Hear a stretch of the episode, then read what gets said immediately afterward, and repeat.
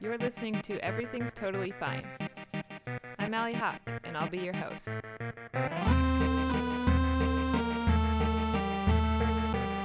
Each episode, we bring you people who tell stories about their lives. These aren't just any people, they're the toughest we can find. So join us to hear about the times we pretend everything's totally fine. Our guest this week is a former prisoner of war. He's 86 years old, and he's a retired associate mathematics professor from North Dakota State University. He got his master's degree from the Illinois Institute of Technology, and before that, he was awarded the prestigious National Science Foundation Faculty Fellowship. Fred Herring says that his two greatest investments in life are Betty and the land, and today he'll start us off with a story at the beginning of World War II. At the time, he was living where he's from, an island in Indonesia called Java. During the war, I was picked up by the Japanese. I was then uh, six, 15 years old. He was captured by a group of Japanese soldiers, and he became a forced laborer along with other boys his age. We were trained to become uh, welders, and, and so during the period that I had to work there, I became then a welder. Uh, so I was to work in that in that factory. It was the former Nederlandse industry, and my work consisted of welding practically anything that is doing, that could be welded together. And uh, so things were pretty good, and and uh, we I, I was a forced laborer, but I was able to go home uh, to my sister and my brother-in-law, who lived also in, in who, who, who were living in Surabaya at that time. Then. Surabaya is the capital of East Java, and it should be said because Fred is an unfailing optimist that 4 million people in Indonesia died from forced labor or famine during this period of Japanese occupation in Java. But I had to, of course, report every day, and the super boss of us, which is of course in a Japanese, uh, in this case it was a young lieutenant. That was that was sort of the boss of our little group, 27 young men between 15 and 17 years old. I was then just 15, and no, I just became 16. Yeah, and eventually he said, you know what we're going to do in this in the in the 40 in, in, in, about half an hour after lunchtime we could do a little boxing. He was he was most probably a boxing fan. And somehow he was able to have us uh, construct and ring uh, the poles and so on were easy to find. And and of course uh, we had to do some boxing. And he was a person who picked out two of the boys and of similar uh, height and similar build and so on in order to fight three rounds. I think three rounds of two minutes, I believe. So the super boss would pick out the boys that would fight? Well, he was just part. Uh, uh, the, the, the, it was a Japanese lieutenant who picked out the boys. And, and so you would fight during your lunch? After we've got he's give us about half an hour for for our little bit bit of soup. You know, we got the soupy soupy soup with a little bit of rice, and that was it. So you it takes only about five minutes to eat whatever that little cup of soup that you eat, and then so we got together then and we and then we start boxing, and, and they would pick. Were you tired? From working? Did you not? Well, no. This was lunch. You see, well, all you do is just you sit on your haunches very often to, to or standing to in order to weld the two things to to to, to together. so that was our routine, and and during that period for about two three weeks we did that regularly, and I, I, I, I, I got my turns to box this and to box the other guy and so forth and so forth. But finally came the time that we heard that he was going to leave, and he said, one more, one more time for boxing. So the Japanese lieutenant who had been organizing the matches was being transferred out of that factory. Another thing that will be helpful to know is that that lieutenant would also sometimes call Fred a Ringo. And so, one of the last uh, matches the time necessary for this last match was that I was very surprised to hear that he said, Aringo, I'm going to box you, you box me. And I said, no, I don't. I don't want to. I don't want to box you. He said, well, you box me. I said, no, I'm I'm not allowed to uh, to to to to hit a, a Japanese. And he says, well, this is different. This is sport, you know, and, and I I really want you to box me. And and and that is that is a deadly sin at that time. That you know when you, you're certainly not allowed to to to even touch a Japanese soldier or something like that. Mm-hmm. And if he slaps you, you can certainly not slap back because that's that is punishable by being sent to the Kempeitai, and and everyone knows how cruel the Kempeitai is. And my friends, my corner, so to say, said, "Come on, Fred. You know this is a chance. This is a very chance for, you to hear the Japanese, of course, in Dutch." So he couldn't understand what we were saying, but they were cheering me on to accept that. So reluctantly, I did. I did accept it because I still had that that background fear that that eventually, suppose that I hit him hard enough and maybe knock him down or something like that, and then I'll I'll get all the punishment. So well, I didn't want to, but eventually I did accept it, and the first round was given, and I was just avoiding him, actually, more or less, and, and, and, and not punching back. Occasionally, I had to punch him back to keep him to give him a distance from me. And the second round was about so, and I could see that he was getting a little angry because he wants me to box him. You mm-hmm. see. So finally, I give two. So at the end of the second round, I started punching back and so on, and I was not avoiding him. And the third round came, and did yeah, you feel like you could beat him? Were you oh confident? yeah, yeah. But I'm not gonna.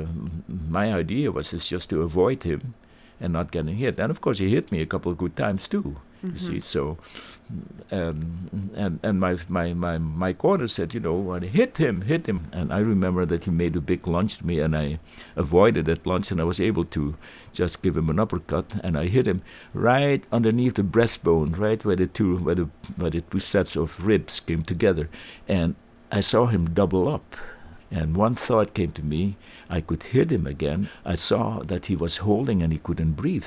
So I stopped boxing and I went, uh, walked backwards to, the, to my corner. In the meantime, thinking, oh, what have I done? Mm-hmm. What have I done? And I was overtaken by fear. I was, I was, I was thrilled, thinking, you know, what, what's going to happen to me? So Fred actually called me after the interview was over, just to reiterate how truly afraid for his life he was during this moment so I stood in the corner, and all kinds of thoughts went through me. You see, some kids, some of my friends said, "Herring, you know, Fred, you know, you're doing okay. It's just okay. He'll be, he'll be okay. He'll be okay." So even he was to his corner, and and eventually we, of course, the match was over by the time, and and there, there was no no no winner in this case announced because everyone knew that I could I could floor the guy then at that time. Oh, right. He was my size. He was my size, very quite muscular. And, and the lieutenant, after he put his clothes on, he came to me. And I thought, uh uh, now he's got to be.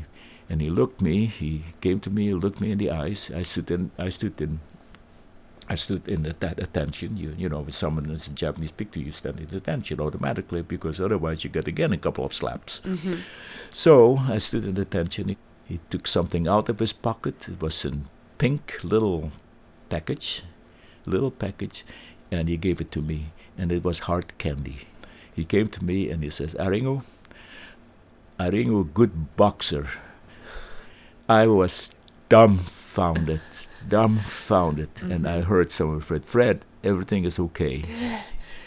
So then so, you felt totally relieved. Exactly. There was a there was a sigh of relief, more than a sigh.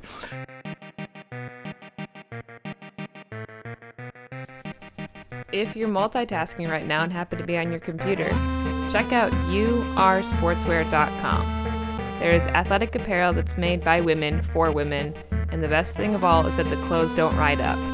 You can use the promo code ETFShow and get 15% off your order.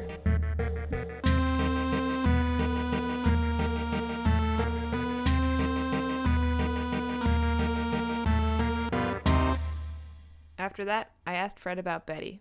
Oh, well, I was in love with with science, in particular mathematics, and. So I don't know if you could hear that little laugh, but that was actually my boyfriend Joey.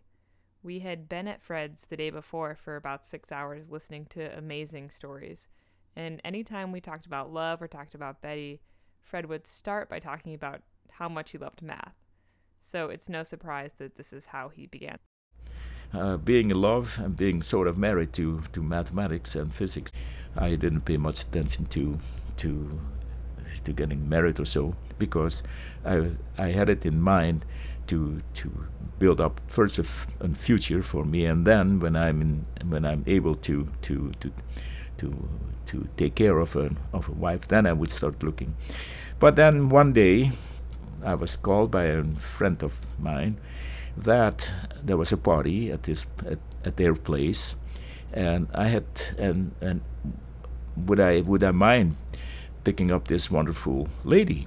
They said, well, I said, sure, I'll I'll pick her up, and so I, I decided to work ahead so that I was completely ready for the Saturday party, and and so Saturday morning I got a call. So the host called and said that he had to cancel. His mom was in the hospital, so he called the party off.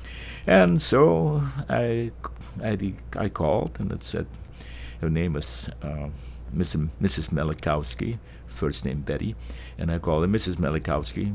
Uh, what about we still go out and I'll take you out to eat and whatever? And she said, yeah, that would be fine. That would be fine. So at about six o'clock, six thirty, I came over there, and I had still, I, I was then, I still had a nice coat from from Holland that I got when I got back from but I got into Holland as a refugee. Nice coat for me. It was a nice warm coat, and it came to to to my calves, which is maybe old-fashioned, but for a math professor, I think suitable. He says it like this because earlier he had told us that Betty hated the coat. She thought it was ugly, and she'd actually years later thrown it in the garbage. And he kind of seems like he still can't believe that she threw it out.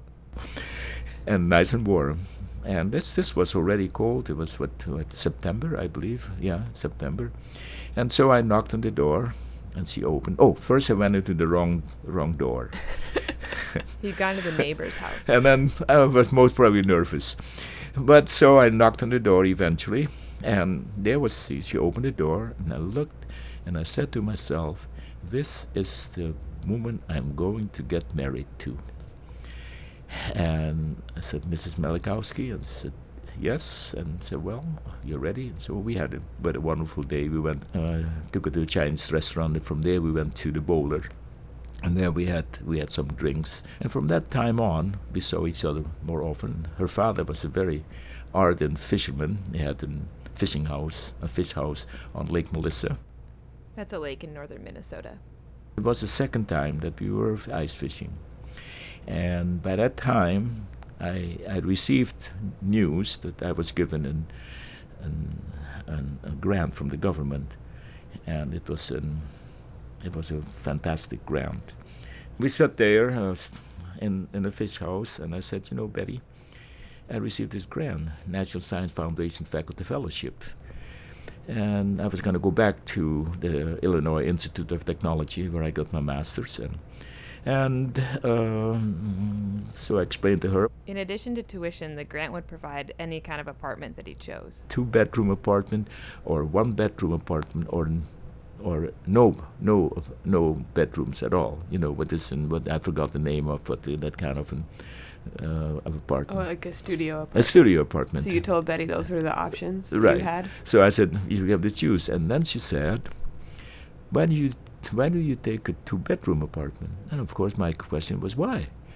And she says, well, one is for your office and one is for both of us. And I said, well, then I'll just make you my, and, and my, my and so I'm going to ask you my question. Will you become my wife? And she said, yes. And so, so it was quite, later on I feel that it was quite romantic that we, that I asked her in a fish house, looking down. I didn't even dare to look in her eyes. I looked down in the hole, and, and from then on, from then on, we made our plans, and and so the wedding was supposed to be in summer, and so we eventually married at at the lake, and Dad had a small course, uh, golf course there, and we chose we chose lucky number seven, and that was then where we stood so 10 months earlier, you hadn't even thought you'd be married? Had you even been thinking about marriage? No, no. I had, because after all, I lost five years and I have to catch up. Five years of my education during the war days, I lost them. And I was catching up. My uh, attitude towards, towards women were just like brother and sister. That's all. You know, that's what I would because I do not want to get married if I cannot offer my wife a life that she deserves, that, she and I deserve. That is my that was my motto.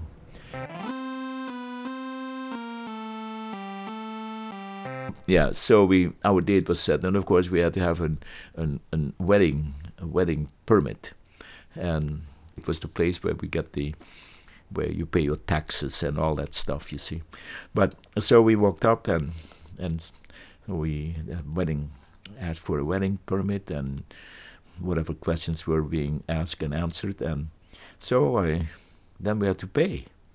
And I looked and I realized I didn't have my billfold with me. I didn't have a cent with me. Not the f- not the five dollars fee that I have to pay. This is just great because he had waited to look for a wife until he felt like he could provide. And then in his excitement, he forgot his wallet. Look at Betty. I said, I can't pay. I don't have the money. I knew what she was thinking. She had some money and she paid. but that was quite something. Blunder from my side, maybe. Oversight. But being Betty, she considered that a wonderful joke. we bought a house in the country where she always wanted to live, and there was a house available, and with uh, 140 acres, and eventually bought a house and 140 acres in 1968, and and ever since then we have been living happily together in that house. And I'm still living here. In the meantime, my wife, my dear wife Betty, passed away. If your heart is breaking, it's gonna get worse. When we came to visit Fred on his farm, within five minutes, Joey and I were in tears. Fred had taken us to what he calls the Shrine of Betty, with pictures of her and him and their life together. He has a picture of her on the kitchen table. It's like a little wallet sized picture. And he has it sitting in the fruit bowl propped up and he that's where he eats all of his meals. And you can tell he just sits with her still and he read us two poems he'd written for her. We were just in tears. To me, I am very lucky to have met her and marry her, and I'm still very lucky, even though she's gone. That's it. Special thanks this week to the Olson family, also to Fred Herring. Our theme music is by Danny Janino, and our art is by Jen Hamilton. Special thanks to Libby Spears of Blueprint Films, and to our sponsor, UR Sportswear. Go to ursportswear.com.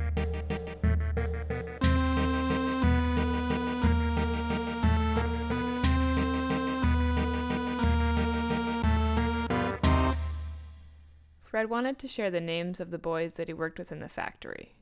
They're also listed as best as we can spell on our website, etfshow.org.